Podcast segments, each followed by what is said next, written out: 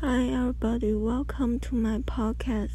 This is Winnie from China, and you're listening to the Everyday Improvement podcast, the show all about my everyday review. I've reflected on what went well and what didn't. Think about what I have learned today and plan for tomorrow. Thanks for being here and thanks for listening. Today I did poorly. I only done the help room today, and I can't help myself to watch videos or search internet because it's kind of difficult to get started to do the work. Although in the morning, at the beginning, I didn't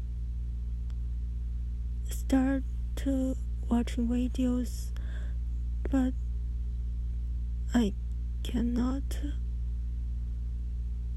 start work. It's difficult to into the workflow, so I just watch videos or just thinking about the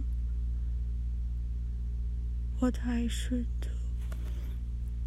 And I think maybe the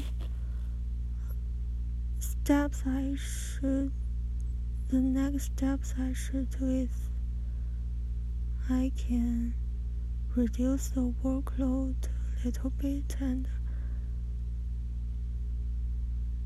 in the morning I just started to do the work and uh, to not do uh, anything else after the work done.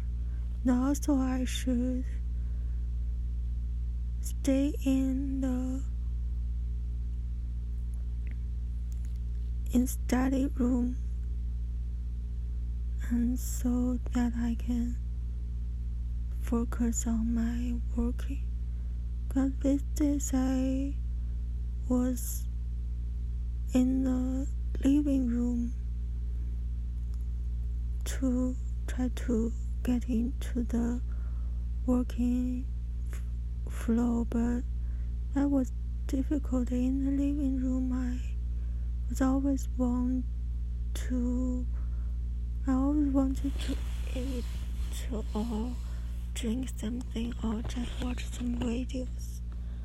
So that would not be a good idea. So tomorrow I will continue to work in the study room and uh, just start with a small step.